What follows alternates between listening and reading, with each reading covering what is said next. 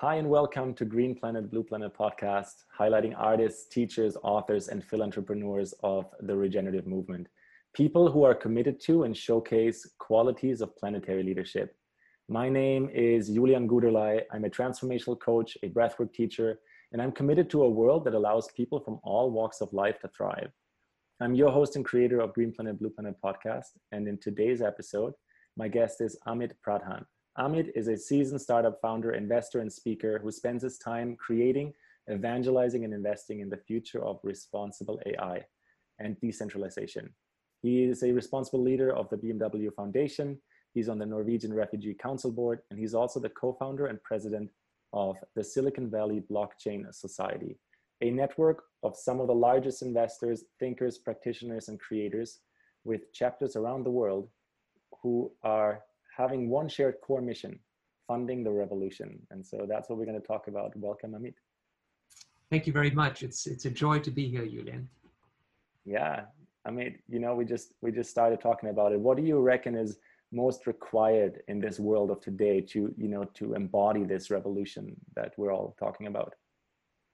Yeah, I mean, wide wide question, but I would say you know we're we're at um, we've heard this now so many times right? We're we're in we're living in interesting times. We've heard about you know what what the new normal where do we go from covid times? And covid in in so many ways is is a is one symptom of of you know what we've been seeing fun, fundamentally you know wrong with with the way that we've architected and we're organizing the world we live in today right? Um, so like breaking it down look at it from even a capital perspective, it's a place that obviously I play in a lot. Um, you know, if you look at the way that that capital has inspired and and been operated on over the past you know 40 50 years you know take silicon valley you know obviously where i'm based um, and you realize that that a, a, template that has worked well for the past that you know generated very interesting companies very foundational companies I think it created very interesting trend lines for how the world has started to operate and live. And, and you know, we can have a lot of conversation around whether that's good or bad, right? You know, think, you know, social media, right? And all of the afflictions that come with it. Um, but the one thing that really, really stood out during this period of time is investments made for timeline based returns based on portfolio structuring and mechanics. And you know that's how investments are made. Or then they're made driven by someone finding this cool trendy new thing called x right? So you can imagine ai you can imagine when crypto became hot in 2017 and, and money's being thrown at it as opposed to a really thoughtful thesis around what does this mean for humanity over the next 10 years? What does this mean for humanity over the next 50 years? Does this create deep foundations for what will be built on top of it as opposed to just saying oh yeah if i build the app store then you know i will i will own the economics of the categories that get built around it. And i think the biggest change now many of us have been working in in trying to sh- sh- create a fundamental shift a systemic shift from that approach to thinking is that we've looked at the world now. Take a simple example. If you think about the future of capital right? Future of finance. Mm-hmm. whether it's retail finance or whether you look at at, at um, institutional finance covid shut everything down in a way that many people in the industry could not have ever um, anticipated or fathomed right? Which then makes you realize the future of health is deeply deeply woven into the future of wealth right think about how it changed the way we're doing this you know in in in another time we would have been sitting together somewhere having this conversation and yet we're able to do this quite effectively which means the future of health is deeply woven into the future of work right mm-hmm. and so this wake up call that the health of, of individuals the health of society the health of cities and the health of the planet is so deeply fundamentally woven into the, the health of how we see capital means that we have to think about capital in a really different way right and i think like i to your question, uh, there's so many different parts to this. You know, we can talk Totally. aspects, but just in the context of capital, we have to start rethinking what it means to deploy capital into an opportunity and what the return on that opportunity means not just for us as the people deploying it or the the lps whose money we're we're deploying but what it means for all stakeholders which has to include you know the wider audience of the the planet right mm. and and i feel I, I, i'm both optimistic on one hand which is looking around seeing so many people that we talk to resonating with this view to how we solve for the bigger challenges of the future. I'm also realistic enough to know that we often fall into the um, the abyss of of our echo chambers because of how we operate, we do end up meeting people who operate in similar ways. And suddenly in our mind, it seems like, wow, look what's happening to this planet. Look what's happening to this world. It's taking off. Like this revolution is underway. This mindset shift is underway. Everyone I talk to is speaking just like me, right? Mm-hmm. Or mm-hmm. what like you and I talk about. And the truth is, you know, do we represent the mainstream? Do we represent the evolving mainstream? Do we just represent some early innovators?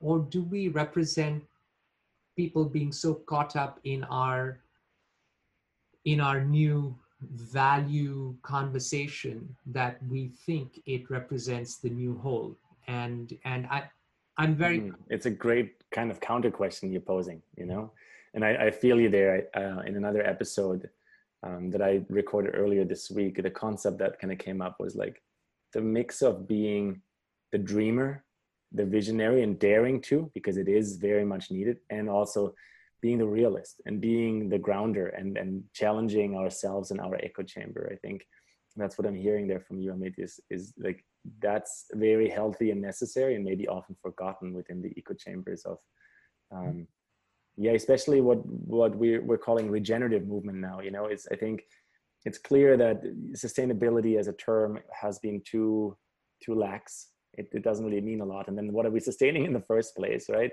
And so regenerative i think the reason why so many people in in these in this movement and in these networks i think have the feeling that we're really up to something that's like the next step is because at the core of it we've been practicing a worldview, a philosophy, a science, and business and systems stemming from that worldview, philosophy, and science that are fundamentally about dominating nature, which I, I would even go as far to say that humans at a certain point had to learn that so that we as a creature could live somewhat safely.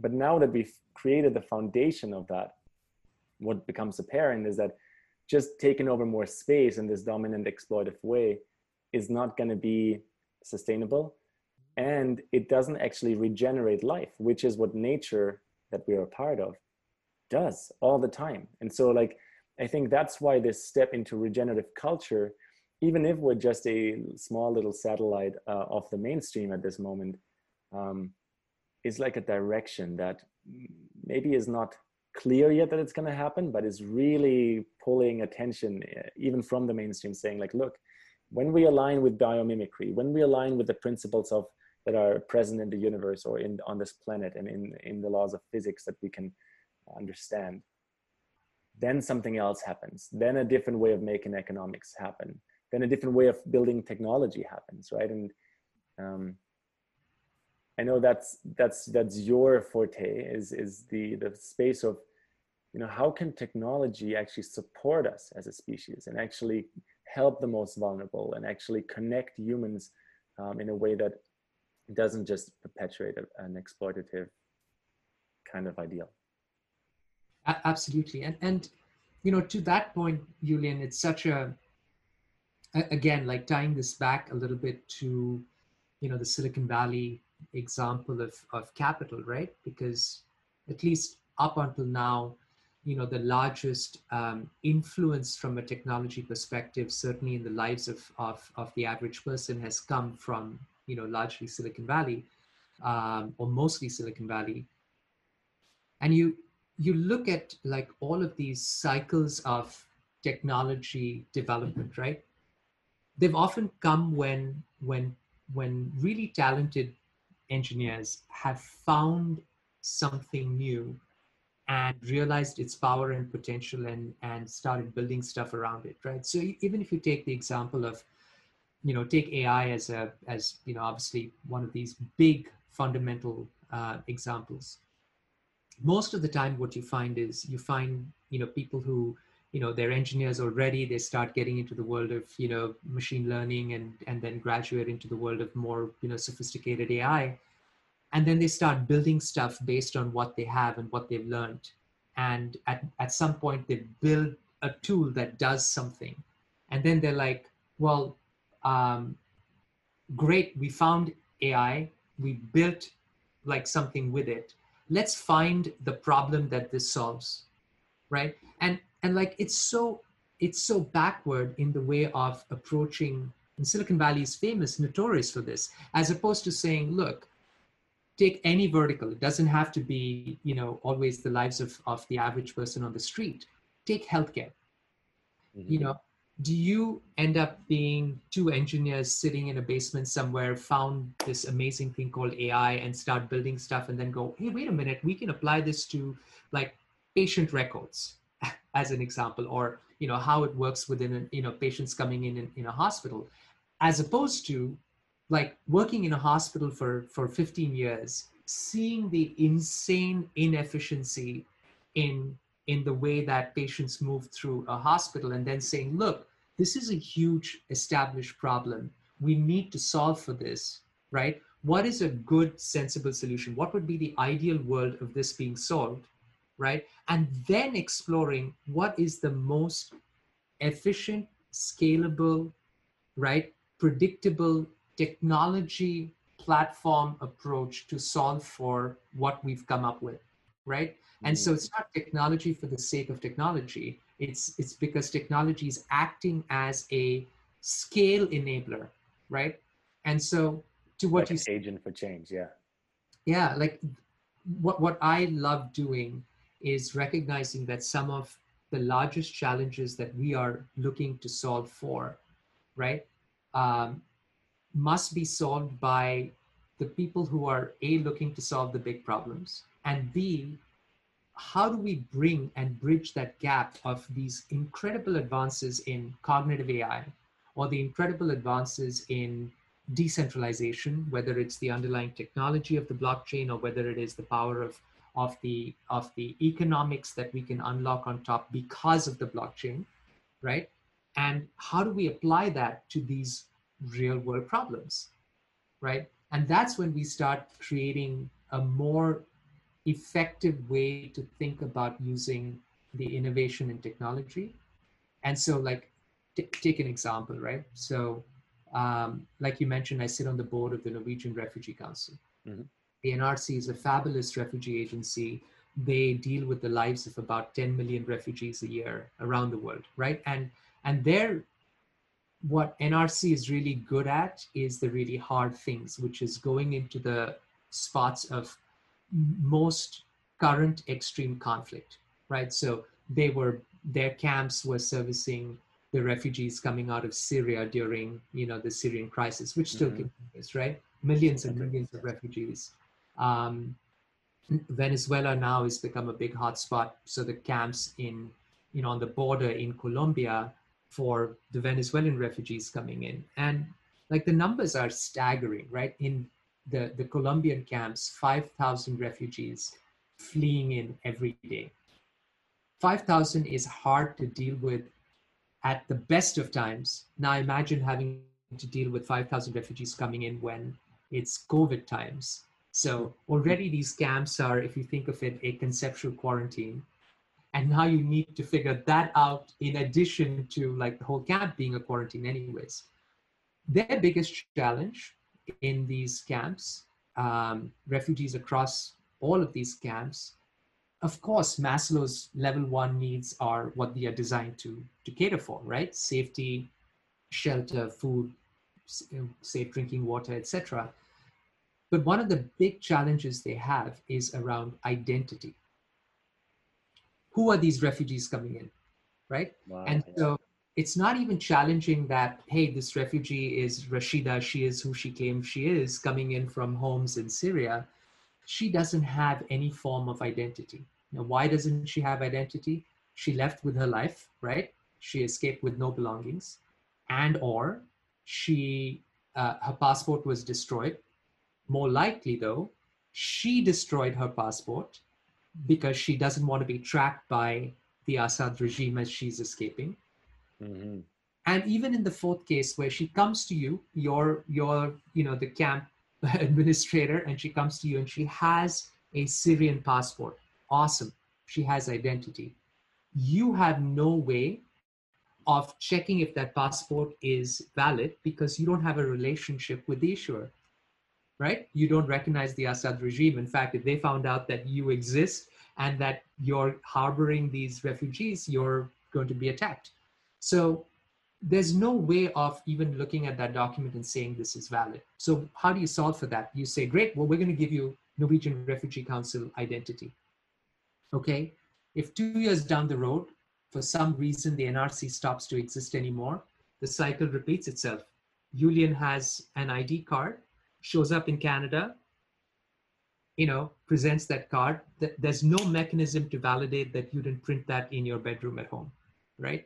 Totally. So this is where um, decentralization, the blockchain, comes into play in a really brilliant way because you can create decentralized identity and you can bring in all of the principles of self-sovereign identity, you know, privacy, consent, choice, all of these things. And as long as the verification process is completed at the time of issue, and now your identity is in a secure public blockchain, if the NRC doesn't exist anymore, it doesn't matter because you have that ability to go into the chain as long as you give consent. I can verify that this identity is real and we're on and, and moving. And so you can imagine, like, I, I tell you this story because you can now extrapolate that across so many parts of this life on, on, on, on planet where we can use aspects of AI. We can use aspects of AR and VR when it comes to the education. I mean, sticking with the refugee example, mm-hmm. you know, mm-hmm. education, bringing life experiences to them through, you know, um, through AR and VR, right? Um, bringing them um, the ability to get, for example, uh, bank accounts. Very hard to do if you're going to ask Bank of America or Standard Chartered or HSBC, but but with a crypto bank, totally different ballgame, right? um, suddenly they have the ability to, to be able to transact. Uh, opens up so many things for them, but you can't give them that account unless they have identity, right? And so you can start seeing how this all ties in. But we can solve for these big problems. And this is where I feel Silicon Valley has, you know, again, like we started with that example of how mm-hmm. capital needs to rethink.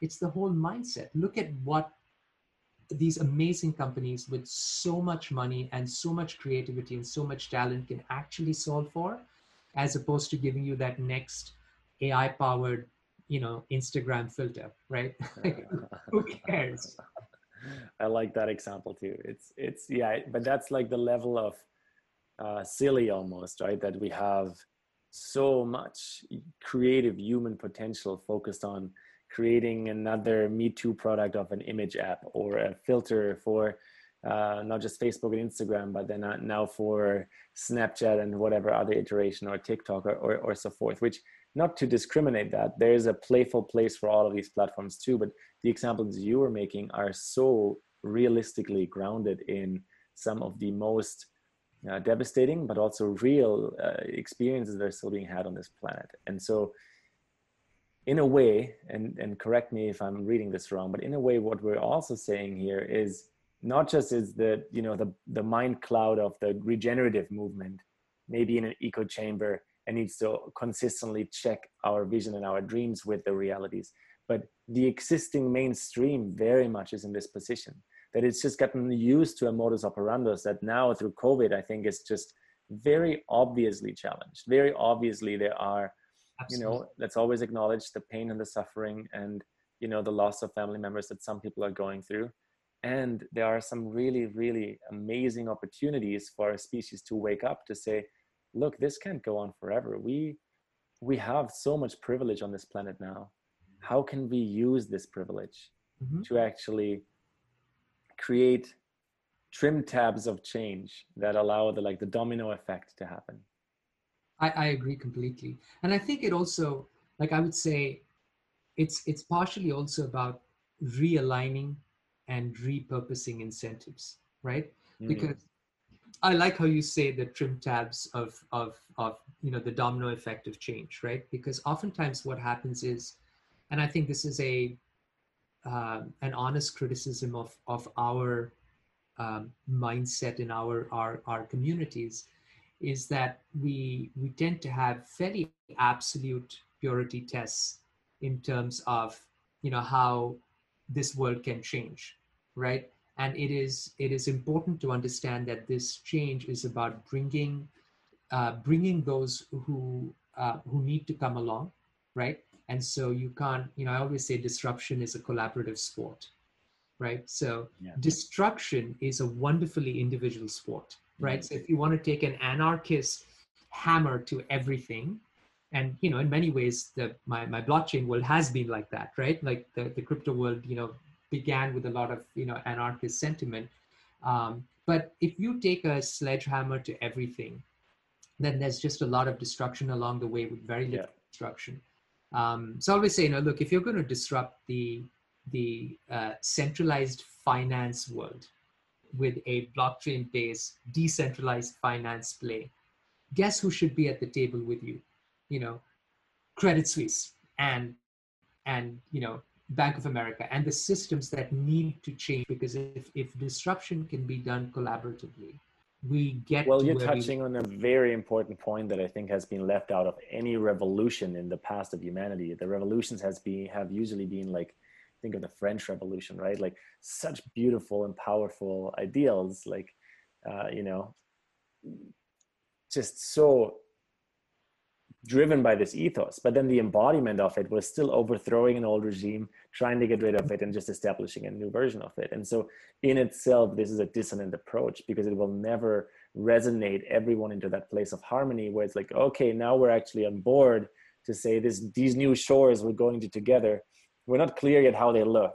We're not clear yet how all the decentralized currencies will play together and all the decentralized approaches of identity will play together but but we're clear that we're going there. Now when when everyone is on board from the the old pharma industry from the oil old oil industry right? You, you're also on the board with the bmw foundation. Bmw is an interesting example that has maybe held on to oil like quite a bit too long until tesla came out of the gate and then you can see like oh wow that was quicker than we thought.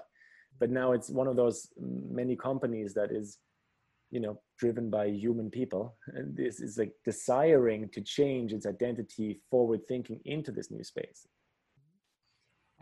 And they're doing a i know you have a bmw history as well so we have a common growing connection. up in bavaria you know that kind of comes with the territory yeah um, but what what has really uh, impressed me is like you know dealing with the c suite of the company just how open and accepting they are of of the conversations that you know you and I would have. And there isn't like this, what is this language that you use that is so weird and so strange? And what are these terms, right? There's none of that. And I, I feel that's the part of me that feels optimistic in this mindset of, you know, disruption is a collaborative sport, that mm. we're seeing it. And sometimes the incentives are, let's just say that they're the non-ethical, they're the non-clean incentives right? People are feeling market pressure. People are feeling, you know, environmental pressure, whatever it might be. At the end of the day, if we have just these incredible purity tests and say you came along for the wrong reason, therefore don't come along and we're going to shun you and we're going to ostracize you, is is a mechanism of not letting people come on on the journey, mm-hmm. right? And so sometimes, if you think about it, uh, in, in the world of impact, you hear this a lot, and I'm sure you've heard this a lot already. There's a lot of focus on intentionality, right? I, I want to know what drives you to then come on this, you know journey of transformation or where we're going right? And my approach always is i think like with life things aren't actually in black or white. Things are actually in 50 shades of gray with with slightly better penmanship. But if you think about it you know whether whether people come on the journey because they have the right intentions and then they come on the journey or because they come on the journey and then their intentions start to evolve it's okay right? Like let's not be have these purity tests and let's take people on these journeys. Yeah and you might you might see me um you know uh, be a little triggered around the word purity. You can't really let that let that slip without mentioning it i think that word you know if it's you know from a um, historic perspective of having grown up in, in Germany, that is, you know, a country where, where a Holocaust happened, the word purity was used a lot. You know, when I grew up, that was a forbidden word. Yeah. Uh, and, and, I just want to presence that. And also in, in Christianity, I think the word pure and purity has caused a lot of harm um, across the world, right? And so um, I understand that there is a a light side of that word, but I think the better term to use is wholesomeness, because then again, we're closer to, you know, um, thinking in systems, thinking in the planet as a living entity, thinking of as the planet as a wholesome kind of like a finite bubble of resources floating in blackness. And, and so intentionality, yes, I'm fully on board with you. Intentions change and it's important that they change. And so someone might have you know had the intention to just make money because that's just what they wanted but now they're suddenly on board to realize hey like why don't we just create money with creating good for people and planet mm. but i think what is important and this is what, what i've been exploring in this podcast ever since is is there a level in which we can acknowledge that we're on a shared journey because you used the, the word journey right so recently I had a dialogue with Ron Garan, who was, you know, privileged to be in space uh, on the ISS for 170 days plus. Yeah. And so that perspective gets it really quickly. Like, yeah, we're on this blue pale dot together, like no question. Absolutely. And so that that's something that I, you know, boggles my mind ever since is, is it actually possible? And I'm not saying that to get every human being and every entity and every company onto the same page. We don't need to be on the same page but are we are we working on the same saga that is the saga of planet earth right? Or the same journey that is the, the journey of planet earth around the sun around a black hole? Because that's what's actually happening if we like it if we acknowledge it or if not. But once we were able to acknowledge that together now i think a lot of what we're creating and how we're creating it and how we're able to change dying paradigms and change you know the the archaic so archaic seeming uh, when you you you know you jump from one country to another like I have in the last decade.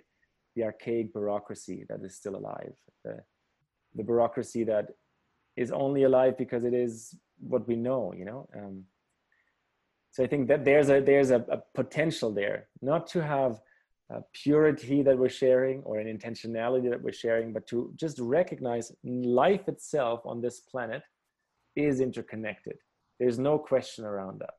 Yeah. Oh, without, without a doubt. I, I love the, uh, uh, you've probably heard this before and shared it before, but I love Ram Dass's um, quote on this, right? We're all at the end, we're walking each other home. But I, but I think that, that in, so the challenge is, you know, you're sitting with the investment head of a large, you know, $30 billion fund, or you're sitting with the CEO of a $30 billion company and I think at a personal level, you can have this conversation and they will resonate. You know, we are walking each other home. You know, this is a, a, a collective journey. Um, you know, after all, we're just this blue dot, if you can, you know, zoom out, right? Um, and then they very quickly start putting on that, you know, I have a quarterly uh, report result to file. I have LPs who I'm answerable to for these investments. So I heard that this you know, Facebook is going to likely acquire this kind of technology. So let me quickly put money here as opposed to, you know, focusing on, well, wait a minute, we can solve for these much larger, bigger problems. And they're a big part of the way I think in my conversations with them is often, um, I'm not going to lecture you or anyone on why that's the wrong approach, but what if you explored a little bit of hybrid thinking? You know, would would you agree that, for example, the best returns on any investment, capital, time, effort, brand, etc., come when you create a net positive impact with the market that that that product serves, right? And you can take so many examples. Like look at uh, look at Salesforce. Salesforce is a great example of a mm-hmm. company that, you know, pioneered the idea of this, you know, no no software CRM play basically.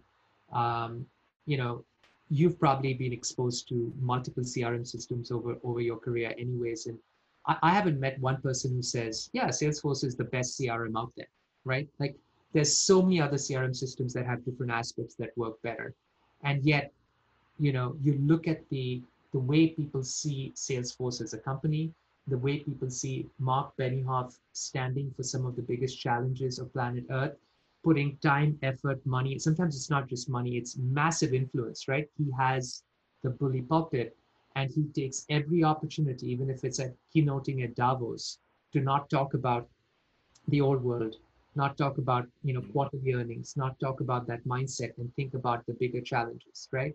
And so if you think about where do you want to put money julian if you had allocations to make in companies that create long-term net positive impact on humanity where people will still use your service and you know talk about it with great joy and influence and bring people on or people who are constantly whining and complaining about what you've built or because the ceo is you know is is this you know toxic male culture espousing um, and and the answer is never oh no no we'd rather do that right the answer is always yeah sure this makes a lot of sense so okay well if that's the case what is preventing you from doing that well what's preventing you is you're into year four of your fund mm-hmm. and you only have three years left in which to return X amount of capital to your LPs. And so you're making decisions contrary to what based, you're based on the capital and the capital yeah, gains uh, structure rather than than the, exactly. the long-term thinking. So I like what you're saying there about hybrid thinking and like finding ways to have this meet right and so this is one of the carrying kind of intentions with with me starting this cohort of people I'm interviewing and like seeing where this leads me and what's emerging through it is because I really believe unless we take this on and bring this more and more and more into the context, it's it's going to continue to be difficult. You mentioned Mark Benioff and uh, Davos um, a few years ago. That, that wasn't this year. I think it was in 2018. Uh, I happened to be at a, Davos Salesforce lunch, um, headed by Mark Benioff, who you know did a fantastic job. And some very famous people on the panel.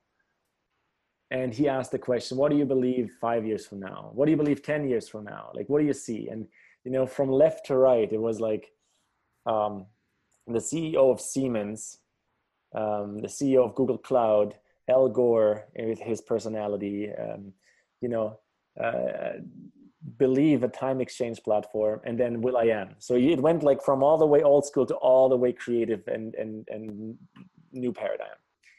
And I remember most from this entire conversation that the CEO of Siemens said, all this is gut und schön. You know, he's a German guy, so I remember it in German, even though he spoke English in the interview. all this is good and, and well.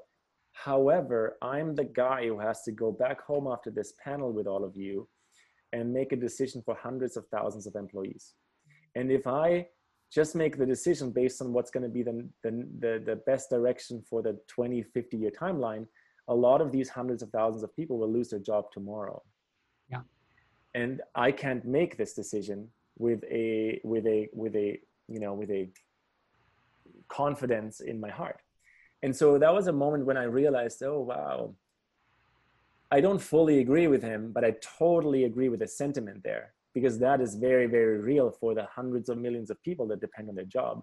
Because like of course i want all of these people to be in full expression and not need their job anymore and maybe there's a universal basic income. But again that's the dreamer dreamer and where does that meet the like the realist who grounds us into today's experience and circumstances like covid maybe challenge this in a positive way because now we we realize, oh wow, not everyone needs to go to a workplace. Most of us can actually work from home. And so little progress is possible. But unless we're, I believe, encouraging and empowering the regenerative bubble to become the mainstream bubble, and at the same time supporting and empowering the old paradigm institutions, if it's Siemens or the, the oil industry or the pharmaceutical industry, to not just loosen its grip, but to slowly and steadily, and then maybe at some point fast and steadily, shift in a way that is not going to get them out of business and have hundreds of millions of people lose their job. Because even though this some people might say like well it's it's time for that and that change is just needed in theory i'd agree but in reality that's not going to create any good ripple we want. Absolutely. And and look the it's so interesting right? So on one hand he has to look at it and say i am responsible for the short term jobs of 100000 people right? And and therefore that hybrid model is so hybrid mindset is so important. Equally is important that is he also responsible for their jobs five years from now and if he was whether with whether with siemens or anywhere right and if the answer is yes then if you were the ceo of exxon mobil it, you would have to be uh, not in your right mind to recognize that if nothing changes in the way that they approach the industry, that those 100,000 employees will not have jobs five years, five years down the road if you stay in the same industry in the same way. And so the power is to then look at both and say, we need to do this. BMW needs to continue making, it can't replace every gasoline powered vehicle with an electric car tomorrow. There's a whole bunch of practical reasons why that can't happen.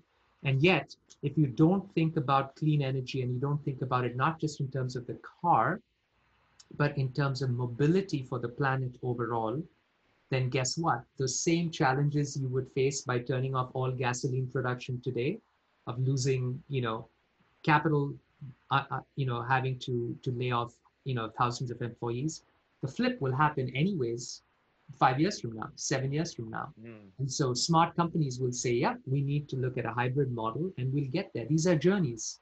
These are not flip switch uh, flips. They're not, they're not light switches, they're journeys. And I think what's interesting there is you say a smart company and now the the question of governance comes in, right? So we have a country like New Zealand, we have a country, I mean, even Germany in some ways, it's still pretty conservative in the way it is introducing the subsidies for green uh, evolution and revolution. Or we have countries like, I believe, Wales as well, and then cities like Amsterdam that are like introducing donut model economies as a city that are bringing in, like um, New Zealand, you know, has taken Bhutan's idea of the um, gross happiness into well-being and now well-being is a very all-encompassing metric so I think governance that creates those on ramps into sustainable and then at some point regenerative practices are absolutely required.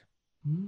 Yet, if we look at the state of the world, and you know, you live in the United States, I live in Canada, um, we can't really wait or even hold government fully responsible because as long as we're operating like in the states, it's very obvious. As long as this current electoral system is active, mm-hmm you'll probably just have a bunch of powerful people trying to go for power because Absolutely. that's what's being asked for and so the system itself needs to fundamentally uh, evolve which that pathway isn't quite yet visible at least to me yeah you know i, I would say this you know if people often ask what is what excites me the most about the the blockchain space because you know it's always been you know uh, Bitcoin was at 20,000. That's what was exciting to people. And then suddenly, you know, you're looking at, you know, uh, uh, the, the evolution of, you know, Ripple is doing so well. And, and, and so people often ask, like, what's, what's, what really excites you, right? And, and of course, you know, like the example I gave you with decentralized identity for the refugees, that's very exciting. But I would say the biggest gift is not Bitcoin. The biggest gift is not the blockchain in many ways, the biggest gift is the idea of a consensus model, right? Bitcoin has proof of work. There are lots of challenges around that. We're moving to a proof of stake model that's changing the way I've seen crazy uh, models of consensus in, in, in, in the different companies that have come to us. I saw one that was proof of love. And it's a beautiful sentiment and i want to hug you but like let's be practical as well. You know how does that reflect in in in the consensus? But the reason i bring up consensus in the the question that you were asking around governance is i think that fundamentally changes the way we think about any form of governance not just in you know in in a blockchain system in a company but but overall in society. Because if you think about that even even in the best of democracies right we have like this crazy static form of democracy. You buy into a trump or you buy into biden you buy into you know uh, angela whatever it might be. And then for the next four years or in some countries five years you know you step out of the democratic process. You let them govern you let them decide what they do. Most of the time it doesn't continue to align with you because they change you change whatever it might be. Very true yeah how is that democracy? Liquid democracy is clearly going to be the future and liquid democracy can only work if we have participation. How do you make participation easier? Like we, we should be able to participate with our devices. And how do we participate in the things that matter to us over those four years not just during the election right? And the consensus model that a country a nation or a non-sovereign group of people adopt which becomes the way that they agree on something being passed or not. So it's not just popular vote or minority veto or whatever it might be, or electoral college as we have here in the US. Um, you have an agreement on how something can happen. And even if that means, do we switch from cheaper but but dirtier uh, electricity in this little county to completely green but more expensive?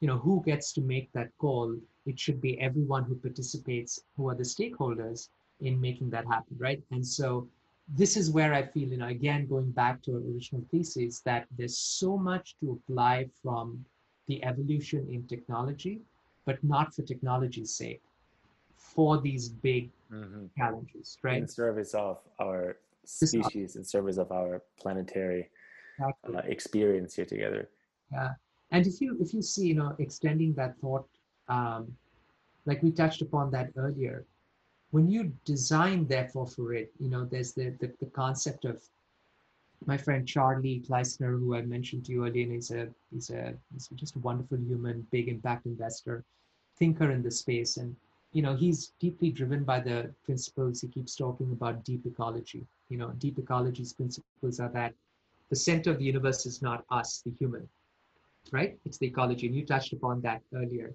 Um, and so when you design, as opposed to, opposed to saying, I'm designing this product for my target market, which is Julian, right? And so everyone that's like Julian is my target market. Um, two things that I, I try and change mindset in, in people thinking. One is don't think of Julian as your target market. In your mind, reframe that to being the human you serve right? Because if if you, if I think of you not as a user or a customer or my target market or my target market segment, and instead I think of you as the human I serve, then imagine if I was an airline company, would I be okay with keeping you on the tarmac for three hours in the heat because it saved me money not bringing the plane back to the gate? If you're my user, you're my customer, you're a passenger, sure. If you're the human I serve, whoa, wait a minute, just the sentiment can permeate, right? But now imagine instead of just the human you serve, if it was the ecology you serve and the human is one part of that ecology, how do you design your product? How do you then design the company around that product, right? And so if you start thinking in those terms, even as an investor, then do you just ask the questions of what problem are you solving? With what team are you solving it? Show me your execution plan. Show me your marketing plan. What traction have you received so far? Right? How much money do you need? Imagine those being the standard questions and those evolving now to understanding, tell me your, you know, ecological impact. What is it that you're able to do? Which humans do you serve and how? How do you serve the ecology around those humans? Not because you're a good person and you're, you know, the kumbaya a tree hugger. It's because that's where you get the best long-term return on your capital. Right. And so if you reframe the way that that we think you know again i'm, I'm you know i keep going back to the capital uh, piece of it but if we reframe that mindset um, i think we we change not because it's the right thing to do but we change because it is the most beneficial thing to do absolutely i, I mean I'm, I'm taking two really core topics that came up in this conversation um, kind of with me already as well, which is one, one is we as a species get to ask better questions to how we're living, right? Which is which is simply understanding that every process that we're in, if it's economy, if it's governance, if it's it's an ongoing living experience. We're actually in an evolutionary experience. Mm. And so I think that's not really clear in a, in a lot of ways we do business or we, we, we govern currently. It's like because power and the financial structures exist the way they do, there's a lot of holding on rather than continuously evolving together. And I think this is something that needs to be very much stewarded into existence or guided into existence at this point of our evolution. And I've heard this through a lot of the things you, you said in this in this interview. And the second piece, and this is, you know, for everyone who who totally digs the first piece that, that we've been talking about, our roles as evolutionary revolutionists, or however we want to call ourselves. I mean, everyone has a different role, but what I'm what I really heard you say is be ready to be a bridge or a hybrid thinker so that there is a chance for the old to unravel and re-energize or to on-ramp into the next paradigm. Rather than having this dissonance approach of we need to break this, cut it, make the old die because part of the dying process in nature like think of you know our friends the fungi the mushrooms and the mycelium is it grows over a living then dead organism and then recultivates it and composts it and then something new birth is out of it there's not a dead gone next kind of process but it's it's an organic process that that turns you know old into soil for new and so that's another metaphor that I, I, really uh, feel is strong in your message and is so encouraging and empowering that there is actually hope and there is optimism. That's a beautiful way to capture it, Julian. And, and like ecology is what you're describing, right? That is how ecology works. Um, and it's it's also important, you know, I would say kind of the, the last part of my message has always been um, you have to show and practice what your participate yeah right you know and so whether it is with with capital and how you choose companies and invest in companies or how you're helping guide them if it's in the projects that you create you know i think i've mentioned to you before um, i created rainfall uh, about um, you know the, the effort started a few years ago but rainfall is the idea that we revisit how we think about the intrinsic value of a human right? From from scarcity based resources of land and the oil that might be under it or minerals that can be found from it or what you till to the fact that we now that land concept has been replaced by our digital footprint right? And so when we think about the copious amounts of data that we're all generating how do we you know find the right way to a create value from that data? Raw data by itself doesn't have value but you know the power of ai you know going back to how do we use technology for for good you know use the power of ai to ensure that you can you can create you know deep contextualized value from that data. But give sovereignty to the user to decide i want to be able to share it. I want to not share it. I want who do i share it with? What categories of companies? You know and therefore if there is monetary gain to be made from that it needs to come to me right? And so rainfall is this project that uses the latest in cognitive ai uses the blockchain uses you know a, a currency they call raindrops to create this ability using fully automated AI to generate value and deliver the value back to the users from the new resource, right? Which is abundant because it's not finite. Data can be generated constantly. And so in many ways, um, you know, you want to be able to show that these are not theoretical things you know that we can you know solve for these problems we can use technology where is the proof and the proof has to be delivered by all of us all the time as well and yeah. i feel like that combination you know allows us to bring people on that journey in the hybrid model because they can see that you're not just sitting there lecturing them on a conceptual beautiful world utopia. But here are here are the paths to it. We can all do them and there are there are huge incentives aligned with it. Um, and and that to me is you know in a small way an important important way to to I, I love that message Amit I think this is a, a great kind of closing note for our conversation today. And I feel like we'll we'll have to have another conversation one day to go deeper into your story and also some of you know the more personal uh, anecdotes um, but it was it was a great uh, exploration there. And I, I love this closing note as like you you listening and, and obviously this goes for me as well. Let's continue to partake participate show up embody because really like we also live in and this could set us up for a whole other hour of conversation but we live in a world where you know getting something understanding something seeing something and keyboard warrioring warrioring around that uh, for some people is is like you know already enough but really it's like getting up from that place and then partaking and then showing up for the initiatives you believe in and then showing up for if that's technology and ai or if this is uh, refugees and, and, and social integration or this is political systems or or currencies whatever it is for you personally partaking you know will stop any old outdated uh, agenda or um, way of operating and we'll turn it into the world that we're actually desiring because we need many good people to partake in this. Yeah i mean as Buck, buckminster fuller said right we are called to be architects of the future not its victims.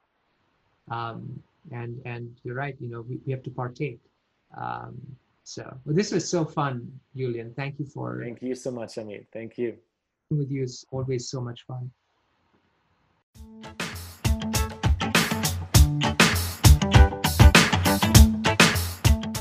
Thanks for listening, and here we are again. This is your host, Julian. I hope you truly enjoyed this episode of Green Planet, Blue Planet podcast and received some insights and knowledge for your life, relationships, and business. If you love Green Planet, Blue Planet podcast, make sure to subscribe, leave a review that really allows this podcast to reach a broader audience, and share it with a friend. Let me also remind you that this podcast is currently entirely self funded. I am a transformational coach and mentor, a breathwork guide, and want to offer all my listeners a full 10% off my private coaching work. That is as much as $500 for a three month program, and this discount applies for all one on one coaching offers, as well as some select coaching groups that I host in person.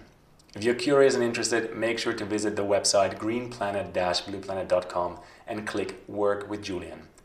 Let me tell you a little bit more about my planetary purpose and leadership programs. I am committed to accelerating our human tribe, going deep into unconditioning the blocking beliefs and blind spots, enabling your gifts and clarity to amplify for aligned business, healthy relationships, and overall presence with life. I have worked with hundreds of people across the world, either one on one in small coaching groups on, online or in person at events. It is my gift to boost authentic confidence and guide you while asking the deepest questions that get you to address your dormant potential.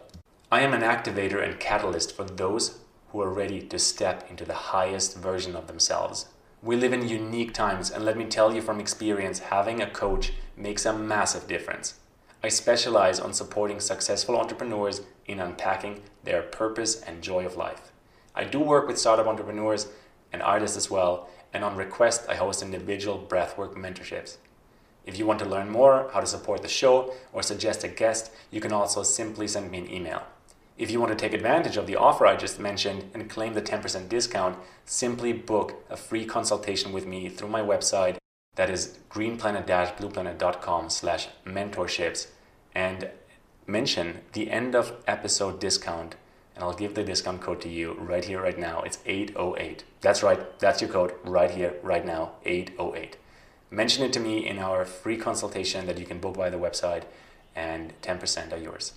That being said, thank you so much for listening today. Have yourself an amazing day. Don't forget to hit subscribe, review the show, and share it with a friend.